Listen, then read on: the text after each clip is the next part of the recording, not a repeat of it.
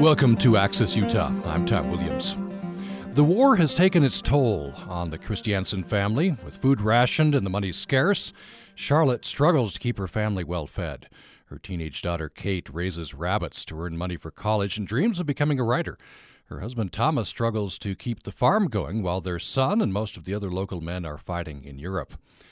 When their upcoming cherry harvest is threatened, strong willed Charlotte helps persuade local authorities to allow German war prisoners from a nearby camp to pick the fruit. A new novel is out by Lucy Sonnets called The Cherry Harvest. It's a coming of age story exploring the hidden side of the home front during World War II. We're going to talk about this uh, today, and we'll hear uh, an excerpt from our StoryCorps project when we were in Logan. A StoryCorps was uh, Jean Thackeray has an experience of a German POW that she encountered in Utah, northern Utah. Lucy Sanna, welcome to the program.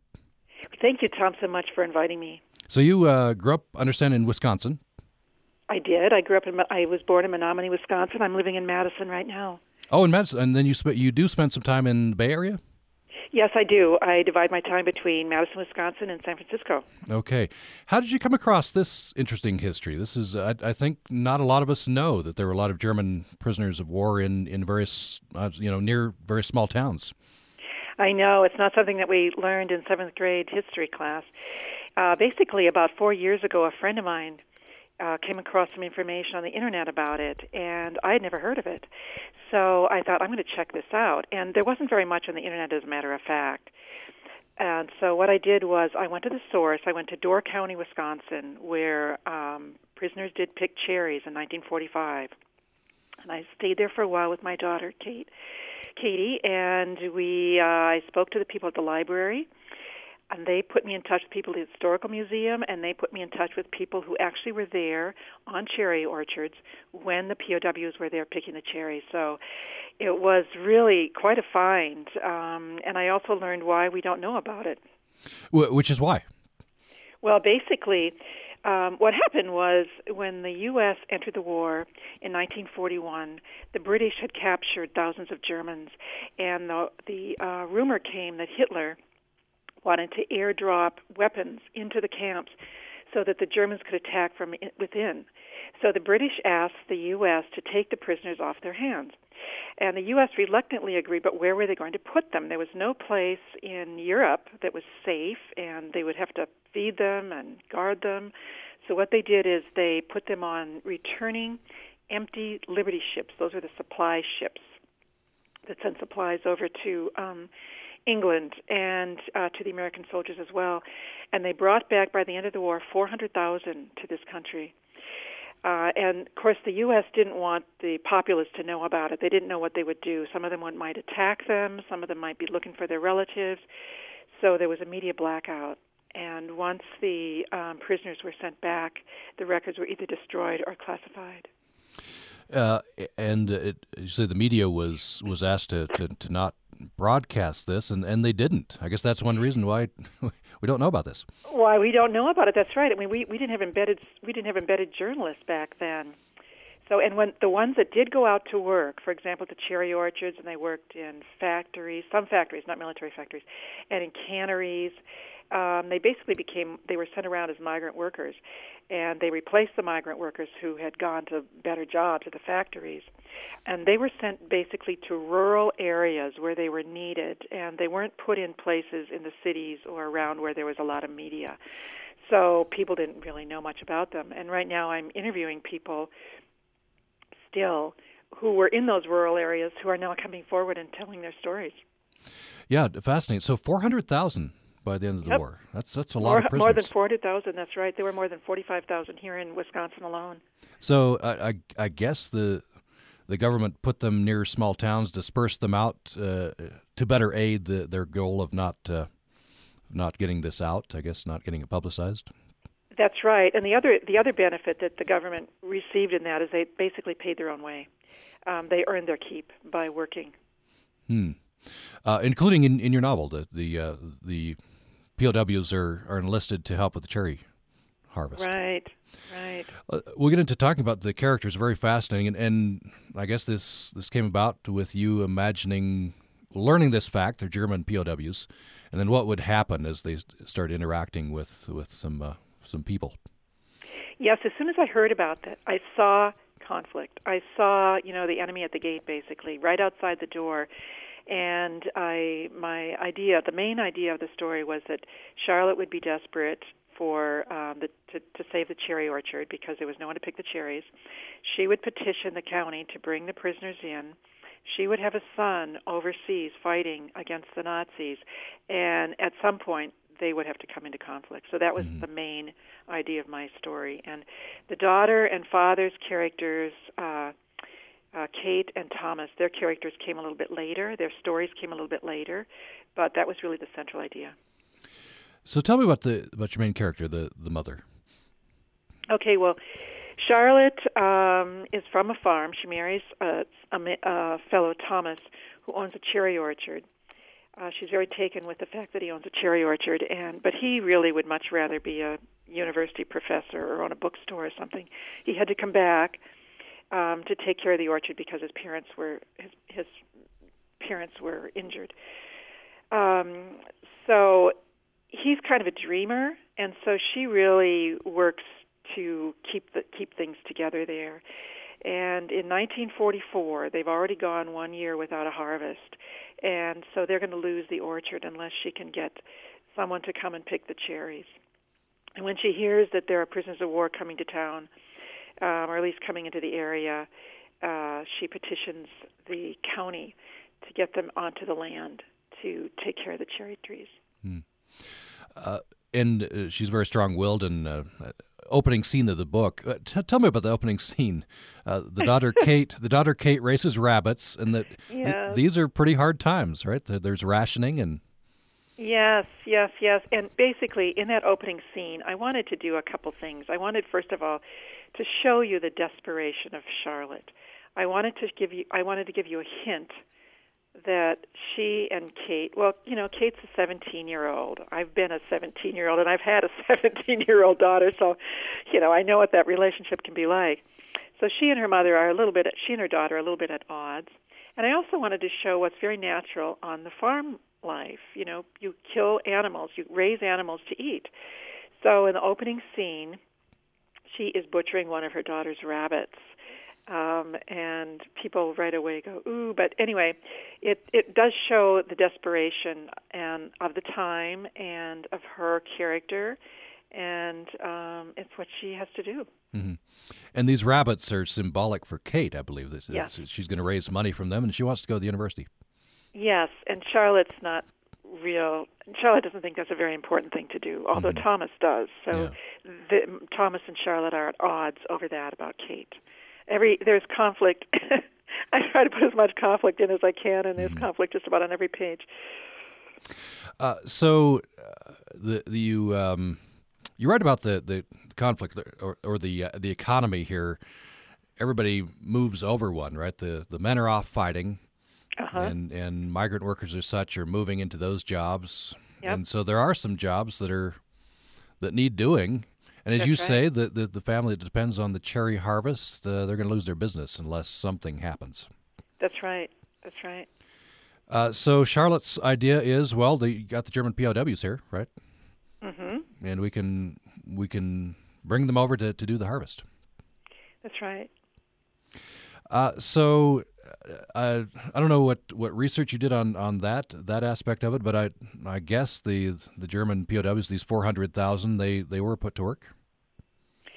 Um, well, there were four hundred thousand. Most of them were German, but there were also Italians, Russians, and Japanese, in addition to the Japanese who were interred here. Uh, and it was only the Germans who were allowed out, and probably because they were oh. Caucasian, and that maybe the U.S. was more afraid of the other people than the Germans. I'm not sure, and they they did separate out the Germans, the ones that they thought were safe, um, and they weren't always right. Mm. yeah, so only the Germans were let out. That's right. Mm-hmm. Uh, not even the Italians. I guess you know each immigrant group comes in and gets gains acceptance because Italians hadn't gained acceptance by then. Um, so some t- not always safe. You say? Did you you found? Well, instances? that's right, and um, there were fights within the camp sometimes um, between the the um, Germans who were who were loyal to Hitler and the ones who were friendly to the Americans. The ones who were friendly to the Americans sometimes found themselves um, at odds with some of the other ones. So, um, and some of them escaped. Some of them um, were hidden at the end of the war by the families where they worked. They became friends with the families. Uh, and some of them came back afterward. They were sent back to their native countries, and some of them came back because they really had it. They really had it good over here. They really uh, enjoyed their time here. They were treated very well. Hmm. I've I've read accounts of POWs on both sides. You know, some were treated horribly, um, but in some cases, uh, you, you, you have a sense of relief that I'm the war is over for, for me. Yes, right. They were probably shaking in their boots on their way over, wondering what was going to happen. Mm-hmm. But but in some cases, they, they liked it enough to, to, to, to immigrate. I guess. That's right. That's right. As a matter of fact, some of the some of the um, farmers where they had worked sponsored them to come back, paid for their way to come back, and then they sort of worked it off once they got here. Hmm. So I guess in some cases, at least, this you could consider this a, a, a natural antipathy that, that might happen was was overcome between the town and the and the POWs. That's right, but um, it, it wasn't always the. It, it's not always the case. I mean, there are always some people in the town who are um, upset about it, afraid. Um, people who've had their boys killed over by the Germans. So uh, there was a lot of, um, at least in my book, mm-hmm. there's a lot of controversy over the whole thing, yeah. which you know just adds to the tension. Uh, maybe we could jump ahead in the book uh, and, and, and loop back. So the son Ben, he's over fighting. Right, he's he, over fighting. He's fighting the Nazis. Right. So when he comes home, you could understand that uh, you've got a Nazi, as sure as he sees it, right here, working on the farm. That's right. Yeah. So you know there's going to be a conflict there. Yeah. Uh, here's uh, an email. By the way, uh, we have email and phone lines open. We're talking with Lucy Sanna. Her book, new novel, is The Cherry Harvest. Very interesting uh, take on a, on a little known fact. I think it's not all that well known. Uh, many POWs uh, from the Axis powers in World War II were were shipped to America, uh, stationed uh, in camps near small towns. The the lid was kept on this in terms of publicity, and many of them, or at least the Germans, were allowed out of the camps to work. And uh, so Lucy Sanna is imagining the setting in Wisconsin, where German POWs are working on a cherry harvest.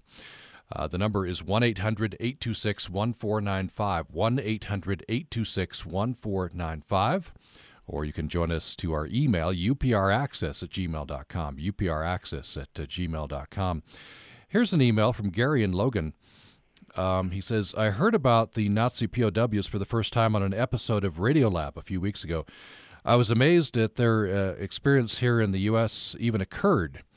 Uh, it was interesting how, in the episode, they shockingly told of how the small town farmers and families embraced their presence. Meanwhile, Japanese Americans were being imprisoned in internment camps simultaneously. That that is a quite a stark juxtaposition. It is, it is. But uh, and as I said, there were Japanese also. There were Japanese prisoners also, but they weren't allowed out. So it is interesting. And as, again, I think it's because um, because the Germans were Caucasian um, and and you know there was a uh, quite a German population in certain parts of the country as well. Mm. There's one story of one of the uh, German prisoners escaping and going up and knocking on his father's door. wow. Yeah. Really. Mm-hmm. amazing, amazing. Uh, yeah. So you got this juxtaposition of Japanese who are, who are in camps, and then Japanese Americans who are who are in these internment camps. That's, I know, and amazing. Germans weren't interred here. It was the Japanese. Yeah. Of course, the Japanese were the ones who attacked us. Right, and and, and probably, well, not probably, undoubtedly, racial prejudice. Yes, uh, exactly. It, it's had to be. It was. I think it's very racist that only the Germans were allowed out. As a matter of fact. Yeah. But yeah. Probably because of certain fears, but yeah. you know, racism as well. Right. Uh, let's take a break. When we come back, more with uh, Lucy Sanna, her, uh, her new novel, coming of age story, very interesting, and uh, it treats uh, a little known fact the the internment of uh, prisoners of war, up to 400,000 by the end of the war. A lot of the Germans were let out to work on the harvest, and so we have a farm family with a with a business uh, raising and selling cherries. Uh, they're about to lose the business unless they can get some people to work the, the harvest, and they have a ready-made workforce. But then conflict ensues, of course, is the novel, and uh, uh, we'll uh, talk about the Christiansen family. We'll also talk about the prisoner of war at the center of this, uh, Carl. Uh, more following the break. Programming on Utah Public Radio is made possible in part by our members and the Shift Festival, October 7th through 10th in Jackson Hole, Wyoming. An in depth exploration of the opportunities and challenges at the intersection of conservation and outdoor recreation. Featuring food, film, speakers, workshops, and outdoor adventure. Details at shiftjh.org. And the Utah Shakespeare Festival, featuring South Pacific, in addition to seminars, green shows, and more, as part of the festival experience. Information at bard.org. Tchaikovsky thought his Symphony Number no. 6 was his greatest achievement. How powerful is it? Somehow the music keeps going, even after the sound has ended. Conductor Leonard Slatkin joins me to introduce the piece, and we'll hear him lead the Detroit Symphony in concert on the next Performance Today from 8 p.m. Monday morning at 11 on Utah Public Radio.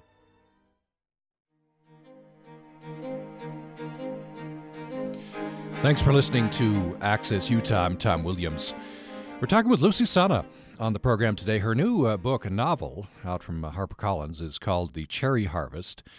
It's a coming of age story exploring a hidden side of the home front during World War II, in which a Wisconsin family farm community invites German POWs to work in the local orchards with consequences no one uh, could have imagined.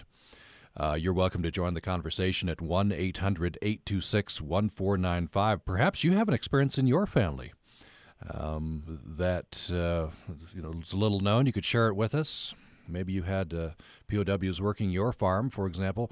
1 800 826 1495 or upraccess at gmail.com. upraccess at gmail.com. Uh, Lucy Sanna, I'm reading on, you probably noticed this as well, on goodreads.com. There's some responses and, and some questions to which you respond. A yeah. couple of experiences. Deanne uh, says, My mother remembers German soldiers working at the sugar beet farm of her father in Utah. So, an experience here in Utah. And there's another one, Lauren, who says there were German prisoners kept in many small towns. The small city where I lived, across from Baton Rouge, Louisiana, Port Allen, had many in a camp right in the middle of town. They were brought each day to work the sugarcane fields, since so many of the workers were off to war. So many experiences uh, around the country. This might be a good uh, time to bring in um, an excerpt from a StoryCorps interview that was done in Logan when uh, UPR was hosting StoryCorps in, in Logan. I believe this is 2007. And uh, a Logan woman, uh, Jean Thackeray, remembers uh, this experience. Let's hear this.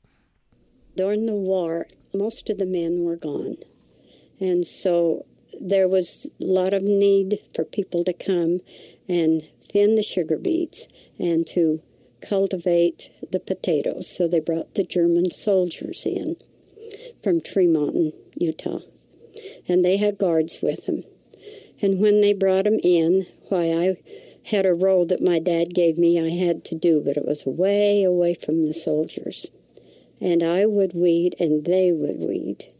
And then one night, when they were all through, I was still out in the field, and one of the soldiers was crying. And I went up and to the guard, and I says, "What's wrong?" And he said he has a little Bible that he brought from Germany, and he's had it with him all his life.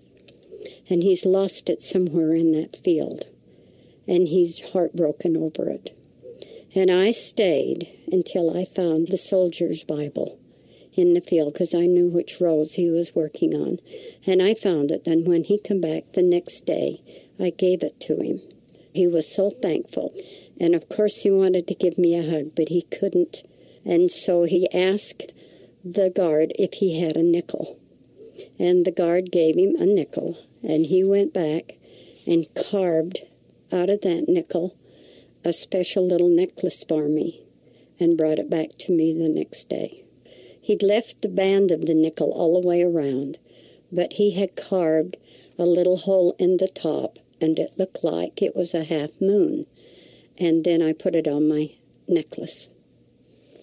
I've never heard that story before. Haven't you? No. You'll have to show that to me. I will.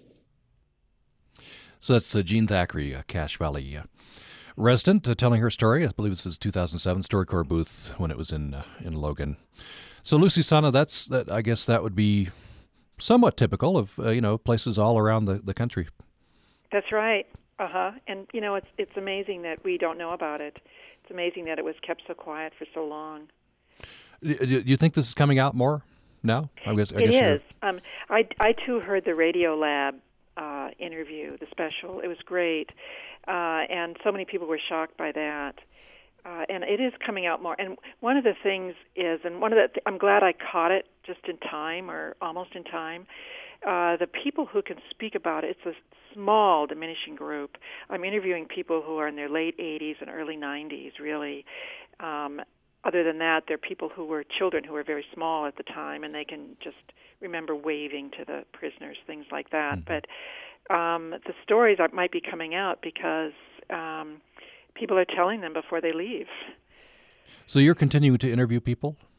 I am. Mhm. I am. Right. I'm, I mean, people are interested in telling me their stories, and um, I, I may do some further writing on this in, as Mhm. nonfiction, actually. Yeah, I, I, I was wondering what you were going to do with this, uh, and I guess maybe people come to you because because of the book, because they know you. Because of the book, they know that I'm interested. That's right. And people can reach me through my website, which is just lucysanna.com, L-U-C-Y-S-A-N-N-A dot com. Okay. There's a contact page there. Yeah, important to preserve those stories, as you say. The people are Yes. are, are leaving us. Uh, so tell us a little bit more about the story here. So so Charlotte uh, convinces the people, okay, let's bring the POWs in. That of course will help to get the harvest in and save the business.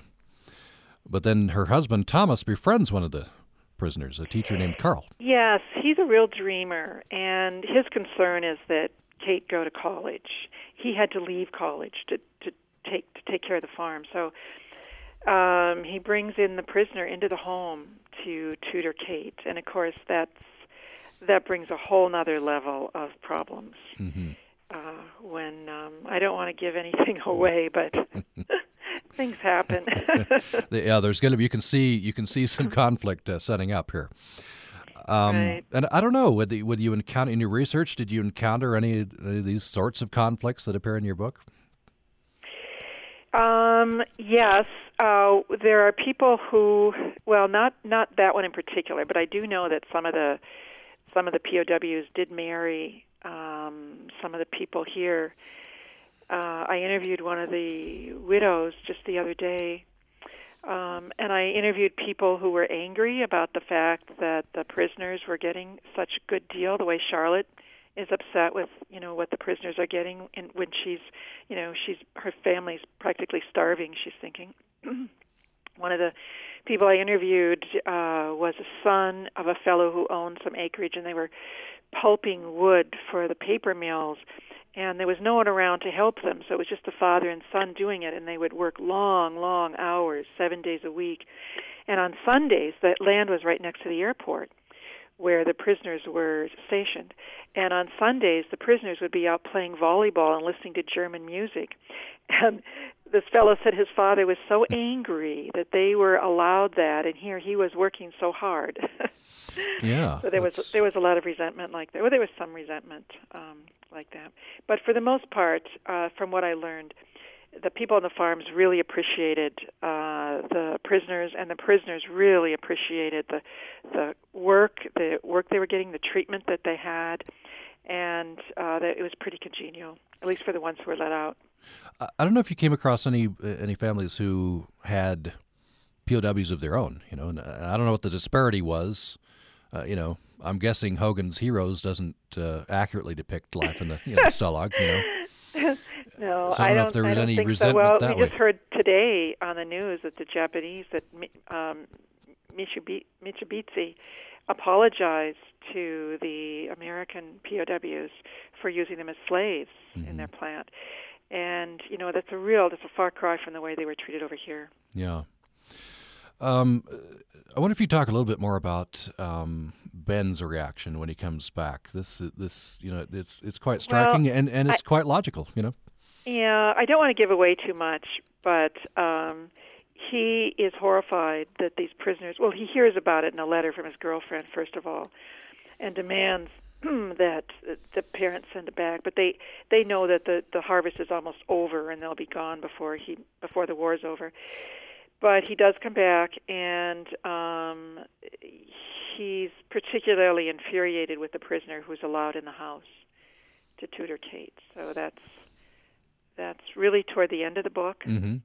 Um, and as I say, I don't want to give too much away, Right, but right. Um, yeah, there's that's a major conflict point of conflict that the, the whole book is, is moving toward actually. And you can understand you're you're out fighting the Nazis. And you come home Yeah. and there's a Nazi in your house. So that's you know, That's right. uh, and That's uh, that I guess that's stereotyping. And who knows what? I, I guess that's you know because in war, I guess the first thing that happens is the propaganda to to fire right. everybody That's up. the way and- he yeah, that's the way he saw them. He Mm-hmm. saw them as as Nazis, as he saw them as enemies. Right. No matter whether they were just young boys who were sent to the front to be captured or killed, or um, whether they really were believing in what Hitler was doing. He just Mm-hmm. saw them all as the people who were killing killing him when he was over there, Yeah. fighting, killing his buddies. If you just joined us, I'm talking with Lucy Sanna and her uh, new book's interesting coming of age novel, which treats a, a little known fact in, in American history. It's perhaps coming out now, and as Lucy Sanna says, uh, that generation is dying off. It's important to preserve these stories. Lucy Sanna is, and she's uh, preserved this uh, in fiction in this book. It's called The Cherry Harvest, and it's out from HarperCollins, just uh, published. Um, and you're welcome to join the conversation here if you would like at 1 800 826 1495. There were German POWs uh, doing this sort of thing in Utah, we know, and we just heard a, a story from uh, Jean Thackeray. I also heard this excerpt from uh, from Goodreads.com as well. You can join us on our website, uh, uh, uh, actually email to upraccess at gmail.com, upraccess at gmail.com. So, Lucy Sanna, I wonder if you could tell me about this this place. You've you've you very evocatively, um, to be redundant here, evoked uh, a sense of place. So, and this helped me a little a little visual. If you hold up your right hand, that's Wisconsin. The place you're writing about is the thumb. Yes, it, it, it's a wonderful place. It's called the Cape Cod of the Midwest, as a matter of fact. And um, in order to really get the sense, to immerse yourself in the place, to, for the reader to immerse herself or himself in the place, I, as I said, I went and I stayed there for a while, uh, just to get the feel of the air. And the, we were right on the Lake Michigan, um, and the the water and the sounds, the birds and the frogs, and um, and it's a it's a place that is very forested. Uh, and but there there are just a few roads up one side of the peninsula along Lake Michigan and down the other side, which is really along what's called Green Bay. Uh, little tiny towns, lots and lots of cherry orchards. As a matter of fact, before the war, up until about that time, uh, Door County, Wisconsin, supplied about 93% of all the cherries that were were eaten in the in this country. Hmm. uh, it was the main it was the main place. Now Michigan is um, the largest producer, and uh, Washington State is also a big producer. But there's still a lot of cherries up there, and it's just a beautiful, beautiful spot. So tell me. There- Oh, oh, go ahead. I was going to say it's a lot. It's very green, um, always green, and um, the weather's lovely uh, in the summertime because you've got the the air from both sides of the water.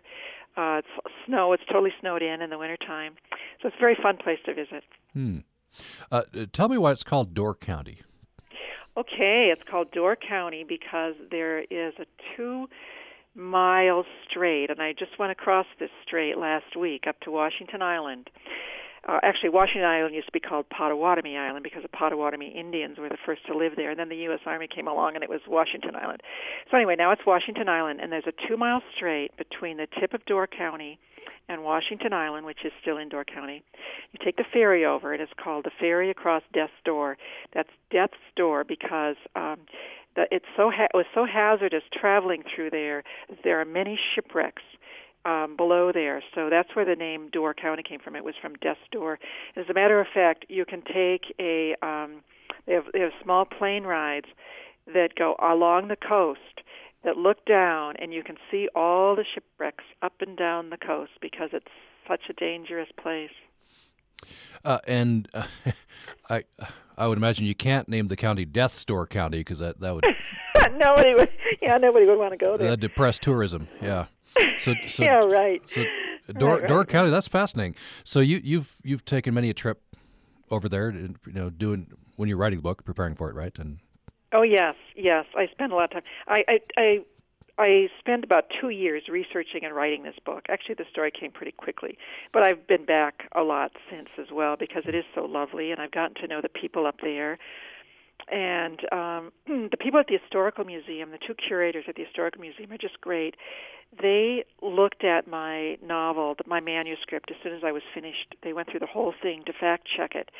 Uh, and one of them was old enough to remember the time but they would tell me things such as, "Oh, we didn't have wild turkeys in Door County at the time," or "That wouldn't have been a sand uh, parking lot; it would have been gravel." Things like that were just great, and how the mail was delivered, and what the roads were, and all that. But there was one thing they told me that I had purposely um, changed, and that is that the prisoners in Door County picked cherries in 1945 when the war was over and everything was lovely and nobody was afraid. And I changed it to 1944 because I wanted the war to be going on so that um, we would we would be afraid, mm. so that there would be reason for um, for conflict and tension. Yeah, a little poetic license there. yes. Uh, so, uh, tell me a little bit more about this. You know, you're doing this research you have to change a few things for the for the novel. Uh, how is it different from from today? Well, it's only different in time. Mm-hmm. Um, the place is pretty much the same. Uh, it, there's a lot. Of, there are a lot of tourists now, but there were a lot of people, especially from Chicago, who would go up to that area. They owned cabins up there. Um, but pretty much, it, well, they don't have as many farms, and um, the cherry harvesting process is very different. I was lucky that one of the people that I interviewed, one of the men I interviewed, his name is Jim Ellers, uh, was 14 at the time that the POWs were there, and he went on to get a horticulture degree, and went back to Door County and basically um, became a, he was the expert, the cherry uh, harvest expert, and um, I interviewed him, and so not only was he able to tell me about the POWs on the farm and how that went, but he also was able to tell me how uh, cherries were harvested back then, which is different from the, the way they are today. To, th- back then they were picked, of course. Today you can still pick them. They still pick your own cherries, and the, the season's going on. It's starting right now in Door County.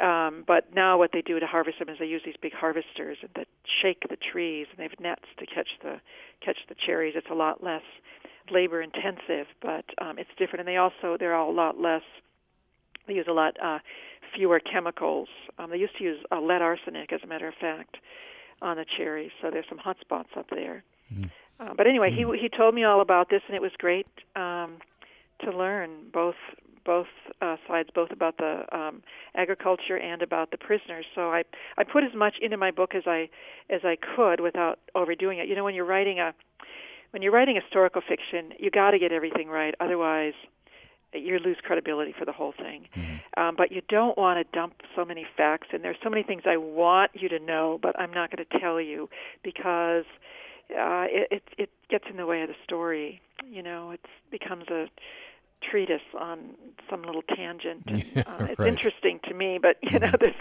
so much I can't I can't Right. put in there getting in the way of the story. Yeah, I think uh, readers have co- complained ever since that uh, Melville put all that, that whaling stuff, you know, those chapters on obscure whaling techniques in, in Moby Dick. Yeah. yeah, that, so I can see that's, that's a balancing act. Uh, here's uh, an email from Betsy and Logan. Uh, who says, I'm curious if you've ever been able to track down any of the German POWs, if you have a first hand account of a German soldier on U.S. soil. As you mentioned, this is a narrative that is quickly disappearing. Is there a chance of tracking down any of these people? Well, I would love to do that. Um, as I said, I did uh, interview a widow, and I plan to interview her son as well. And apparently, his father kept a journal.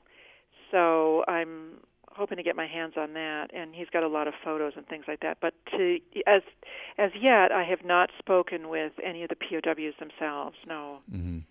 I'd love to do that. Yeah, and there may be some people doing that, uh, maybe you know back in Germany and such.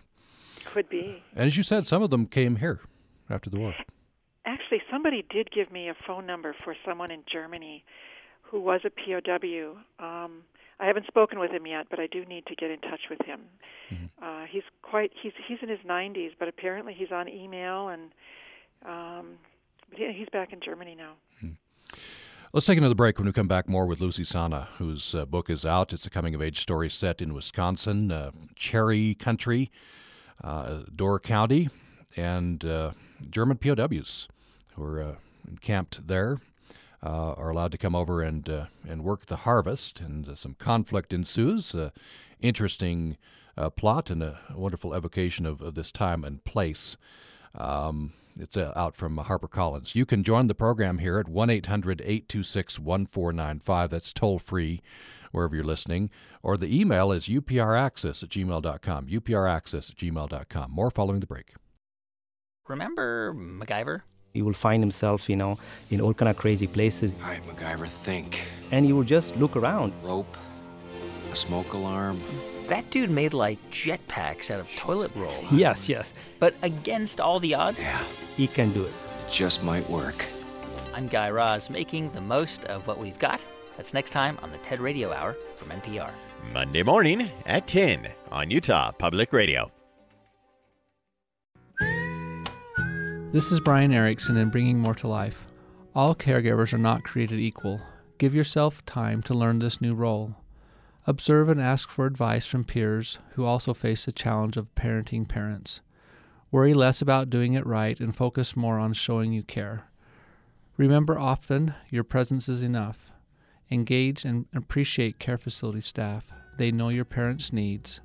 Start the conversation now to bring more to their lives.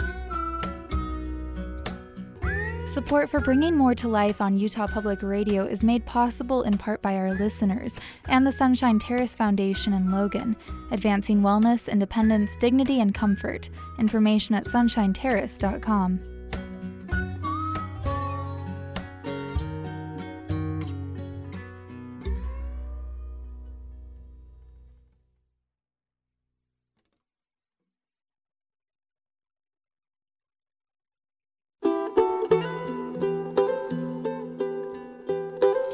You're listening to Access Utah. I'm Tom Williams, and we're talking about The Cherry Harvest. It's a novel out by uh, Lucy Sanna.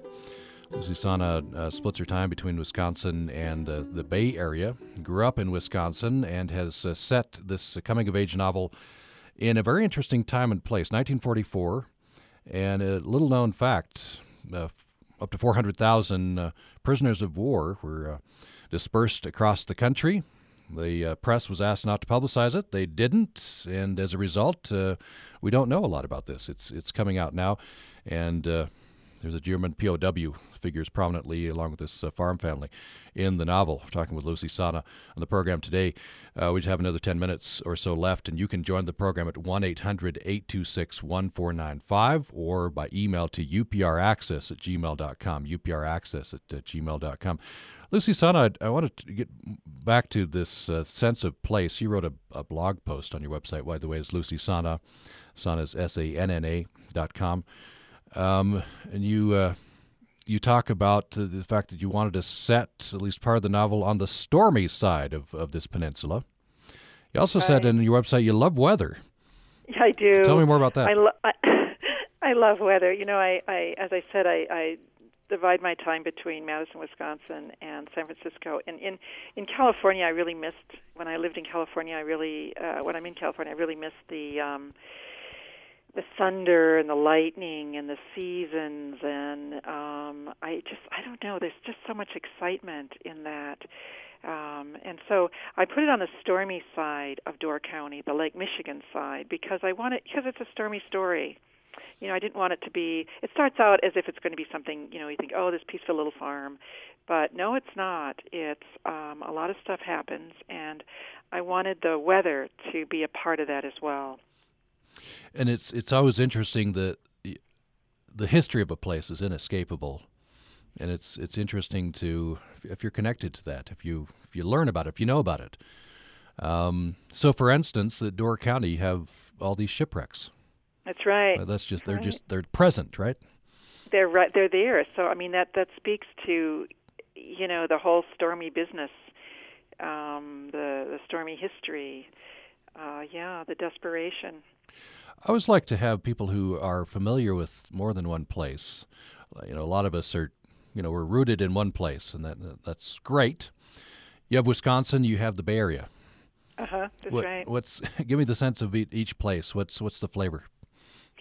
Well, a lot of it there there there's a lot of similarity between Madison, Wisconsin, and the San Francisco Bay Area, and uh, the similarity comes from the university, university in Madison, and the schools in on the peninsula and around that area, Stanford and Berkeley, and um, so we have that. That's intellectual. There's a lot of culture and um, a lot of creativity in both areas. Both of them are very progressive. Uh, but the differences have to do with uh, in the Bay Area, things move a lot faster. Uh, there's a lot more traffic, and um, people in Wisconsin are, I guess, all in all, I guess. Well, Wisconsin is a very friendly state. Uh, in the Bay Area, I have got some great groups of friends, but there are so many different, um, oh, different things going on there that um, I don't know. I don't know exactly how to how to say this, but um, I I feel really comfortable in both places because of the people. I think, mm-hmm. but the, the people are different in both places. I wonder if we did treat a little bit of your biography. Your, I was reading your long biography. There's a short biography and a long biography on your website. yeah. Uh, and I was fascinated to you had uh, I I think I can detect a little bit of you in in Kate. Uh, I, I oh, think, really? I, th- I think you wanted, you had aspirations beyond maybe what the, what the stereotypical aspirations would have been. Yes, I guess that's right. Um, and and so you're you're out looking for a job, and and every place you go asks you to take a typing test. tell yep. me tell me about that. Yep. Okay. Well, um, I was I wanted to work in publishing. I had majored in English literature and I wanted to work in publishing and so I went down to Chicago where my I was going to be living around that area. Went down there from Madison where I had been in school. And um because my husband, my fiance was down there so I thought well I'll go work near where he's going to be. So I went to there there are a number of publishing companies in, in Chicago, small publishing companies, and I went down and every single one, the first thing they asked me to do was take a typing test. And I'm I've got really quick fingers. I took classical piano when I was younger. And I aced those typing tests and right away the first thing they said was, "Oh, you got a job. We want to put you in the typing pool." I thought to myself, "What? I don't want to be in a typing pool." And so um I when when I got to Scott Foresman, which was in Glenview, Illinois. At the time, it was the largest textbook publishing company in the world. I went in and they asked me to take a publishing co- test, and I flubbed that up so well. I did that on purpose. I think I got a 35 or something. and so what the, what did they do? They didn't throw me out. They gave me they gave me a proofreading test. And I, after I passed that one, they gave me an editing test. And after I passed that one, they gave me um, a story for seventh grade readers and told me to send them to read it and to write out a list of vocabulary words and um, the teacher's questions for the story. And so I took that home and I sent that back right away, and they hired me right away as an editor. so I skipped the typing pool. Very clever of you. I guess you know after a few, you you you you well, got you gotta wise. do what you got to do. You got to do what you got to do. Yes, I assume that things are different today. You know, if you're advising your daughter or, or uh, you know a student or someone to, uh, uh you know, a girl that uh, how to get ahead. There, I don't know if there's still barriers, and I assume things are a little better. Well, I think there are barriers to a certain point. I think it probably depends upon which field you're going into. And um, when I, I have to say, when I was, uh, I worked for 20 years at an energy think tank it's a great place to work. Mm. And when I was named speechwriter for the for the president, they put me into the executive suite, and I was the first woman in the executive suite who wasn't a secretary, and they didn't have a women's bathroom in there. Interesting. Yeah, little little indications. down the hall. So that Yeah. still exists today. Mm-hmm. Um, let's see. We have another uh, email coming in. Um, this is uh, from Lee, who says, "I seem to remember watching a one-hour documentary about German POWs in the U.S. It would have been on PBS or the History Channel. I don't remember. I don't know if you've run across this." Lucy No. I don't. I'm not aware of that. Mm-hmm. I'd, I'd love to find out about that. Yeah, we'll have to look for that. Thanks for that heads up, Lee. Yeah. Appreciate that. I wonder. We just have a few minutes left. I wonder if you talk about uh, process. I always like to to ask uh, writers about process, and and as a introduction to this, I love this quote on your website: "Dogs are great critics. They love hearing your work, especially when they know there's a walk at the end of the chapter. So you're you're you run your chapters by your dog. no, actually, that's my daughter's dog. That's your daughter's dog. Um, Okay. What I, I guess my process is uh, with this book anyway. Um, I I saw the idea, which I, I told you, and then um, I just started writing. I sometimes I write longhand, sometimes I write on my computer. when I really get going, I'm I'm sitting at my computer and moving pretty fast. And um, I'll write a chapter at a time, but I've, I'm always thinking way ahead. What's next? What's next? What's next? I don't write an outline. Uh, toward the end, I, I write an outline just so I can keep track of what's happened so far. But then I have a writing group. I love my writing group, and I would advise anyone to get a writing group. Uh, it has to be the right writing group, of course. And there are there are four of us. and We're all writing novels, uh, and we basically bring our novels in and, and we read aloud uh, up to 20 pages, and then we critique each other's novels. And it's uh, sometimes it's an all-day process, sometimes it's two days. So we really it's, we really take this very seriously. It's it's um, it's our job, and um, I usually write at night. I usually write in the dark when things are quiet, and then in the glare of morning, I look at what I wrote the night before and sort of wonder where that came from. but then I have fun editing it. So that's that's mm-hmm. basic my basic process. Well, Once you've sent the novel off, as you've done here with the Cherry Harvest, do you do the characters live on with you, or or do you put them away? I have to tell you, I lived with these characters for two years. They were the family I woke to every morning and said goodnight to after dark, and you know and now their story's done, and you know their their book's ended, and so I have to close it reluctantly and let them go. And I I only hope that my readers will enjoy their company and remember them as I do. Yeah.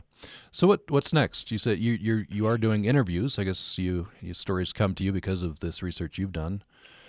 Yes, um, I'm I'm planning on on writing some articles about different families and different things that happen, perhaps.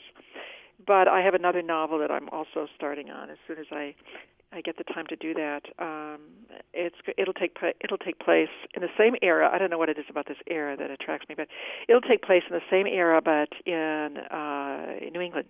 Oh, interesting. Uh, we'll look forward to that. Um, in the meantime, The Cherry Harvest is out from HarperCollins, and the author Lucy Sanna has been with us. By the way, her website is lucysanna.com, Sanna with uh, S A N N A. Lucy Sanna, a pleasure. Thank you so much. Thank you, Tom, for inviting me. And uh, hope yes, our, our pleasure. Um, and uh, coming up tomorrow, uh, a couple of interviews I did uh, on uh, Friday in Vernal. Talked with uh, longtime municipal council member um, Joanne Cowan, and we talked with city manager Ken Bassett. We also talked with one of the StoryCorps facilitators.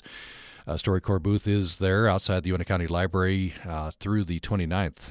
And so we'll talk about some issues in rural Utah and some specific to Vernal. That's tomorrow on the program. Hope you'll join us then. Thanks for listening today. Programming on Utah Public Radio is made possible in part by our members and the Shift Festival, October 7th through 10th in Jackson Hole, Wyoming. An in depth exploration of the opportunities and challenges at the intersection of conservation and outdoor recreation, featuring food, film, speakers, workshops, and outdoor adventure. Details at shiftjh.org. Welcome to Wild About Utah, a Utah Public Radio production featuring contributors who share a love of nature, preservation, and education. Have you heard about the Yellowstone to Uintah connection or the Western Wildway Priority Wildlife Corridor and the Bear River Range Corridor? What we will talk about today is the critical importance of protecting, maintaining, and creating wildlife corridors throughout Utah and the West.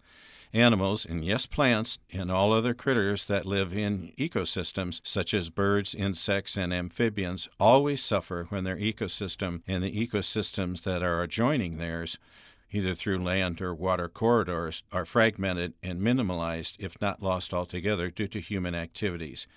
The ever expanding web of roads and highways, residential and commercial development, intensive agriculture, energy development, and off road vehicle trails, in essence, trap animals in an ever shrinking island of non connected ecosystems. It's when species can't move between ecosystems to mate, migrate, eat, pollinate, find new homes and resources, recycle nutrients, seek refuge, and more, that inbreeding can cause significant problems for flora and fauna, sometimes even extinction. Our politicians and agency folks, as well as developers, farmers and ranchers, businesses, and everyday residents, can all help to assure we preserve, maintain, and develop a network of these corridors connecting large and small ecosystems running from Canada through the United States into Mexico. One such large project, called the Spine of the Continent, is a geographic, social, and scientific effort to sustain linkages along the Rocky Mountains so that plants and animals can keep moving. A local example, the Bear River Mountains, located in northern Utah and southern Idaho, is a relatively narrow tract of forest land in the Uinta Wasatch Cache National Forest and the Caribou and Targhee National Forests. This mountain range and surrounding basin are a key component of the western United States biological corridor system. The Bear River Basin Corridor is a critical choke point for species migration in the western United States, because it offers the only major link between the northern and southern Rockies, or more specifically, the link between the greater Yellowstone ecosystem and the high Uintas wilderness area. Here's how you can get involved. We have dedicated organizations working on the protection, expansion, and maintenance of wildlife corridors. I mentioned the Yellowstone to Uinta connections. They, along with the Bear River Watershed Council and others in our state, are actively working on wildlife corridors. I spoke to Dr. John Carter, manager of the Yellowstone to Uintas Connection, about their program.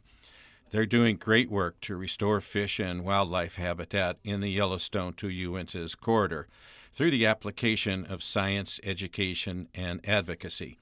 He invites you to check out their website at www.yellowstoneuintas.org. I'm Jim Goodwin for Wild About Utah. Wild About Utah is a production of Utah Public Radio. For transcripts and archived audio of Wild About Utah, go online to upr.org and click on the Wild About Utah link.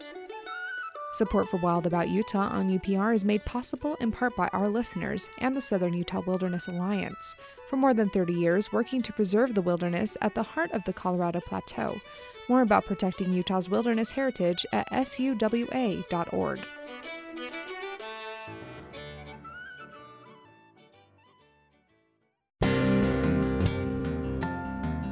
This is Utah Public Radio, KUSR HD1 Logan, KUSK HD1 Vernal, KUSL HD1 Richfield, KUST HD1 Moab, KCEU Price, and KUSU FM HD1 Logan.